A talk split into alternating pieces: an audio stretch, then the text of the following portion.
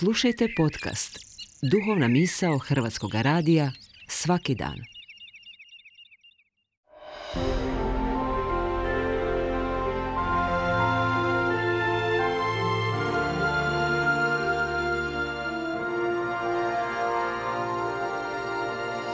Duhovna misao.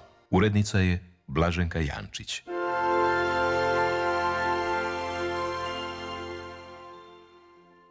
Otkako je zavladala pandemija, mnogi ljudi, osobito stariji, tuže se da im nedostaje prisnosti. Mlađi članovi obitelji dođu s maskama, nema više grljanja i ljubljenja kao nekada iz razumljivih zdravstvenih razloga. No ostaje nam pitanje što je empatija? O tome u prilogu Jasminke Domaš iz židovske vjerske zajednice Bet Izrael. Jedna stara definicija iz spisa Orhoca Dikim ovako kaže – Dobrota, empatija i brižnost nastaju od bivanja tako blizu da osjećate ono što drugi osjeća. Sveta knjiga Tora ističe da imamo obvezu pomoći onima koji su ranjivi, a Talmud da onaj tko nije suosjećajan nije potomak pravca Abrahama. Što više, hebrijski izraz za suosjećanje, rahamim, dijeli svoj korijen s reči rijehem, što znači maternica – Dakle, suosjećanje je tako blisko kao veza između majke i djeteta. A rabin Samson Rafael Hirsch je rekao, suosjećanje je kad bol jednog bića budi takav osjećaj u nama, pa čak jedno od 72 imena Boga u židovstvu glasi, suosjećajni, a odraz toga nalazimo i u molitvi, Bože, suosjećajni oče. Znati za milost i samilost, umjeti čuti govor duše drugog, toliko je važno za svijet da Talmud kaže da je suosjećanje jedan od deset elemenata pomoću kojih je stvoren. A mistično učenje također smatra da je suosjećanje jedna od deset primarnih emanacija koje su u osnovi cjelokupnog postojanja u svemiru.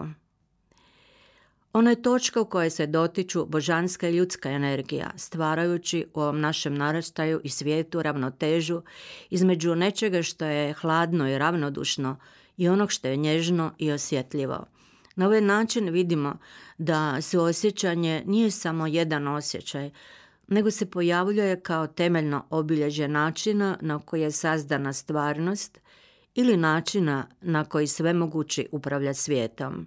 Osjećaji i empatija blisko su povezani jer upućuju na brigu o drugom ljudskom biću i njegovim potrebama. I tako dolazimo i do pojma bliskosti, jer suosjećanje izvire iz iskustva bliskosti s nekim ili nastojanja da se ime tog osjećaja nekome približimo. To je duhovna kvaliteta koja se rađa iz spoznaje da nismo odvojeni od drugih bića, iz spoznaje da možemo voljeti i razumjeti i da postoji niz razina na kojima smo međusobno povezani. I sada bolje razumijemo s početka današnjeg kazivanja sliku fetusa koji živi i razvija se unutrini majke, biće u biću. Naravno, ta bliskost odnosi se na vezu s ocem, ljudima koje volimo, pa ponekad i neznancima čije potrebe i kako razumijemo. I zato se možemo poistovjetiti s nečijom patnjom i gubitkom. U svakodnevnom životu čujemo dirnula me njegova ili njezina priča. U tom trenutku dio našeg identiteta povezuje se s nekim drugim. A taj osjećaj može potaknuti i na akciju.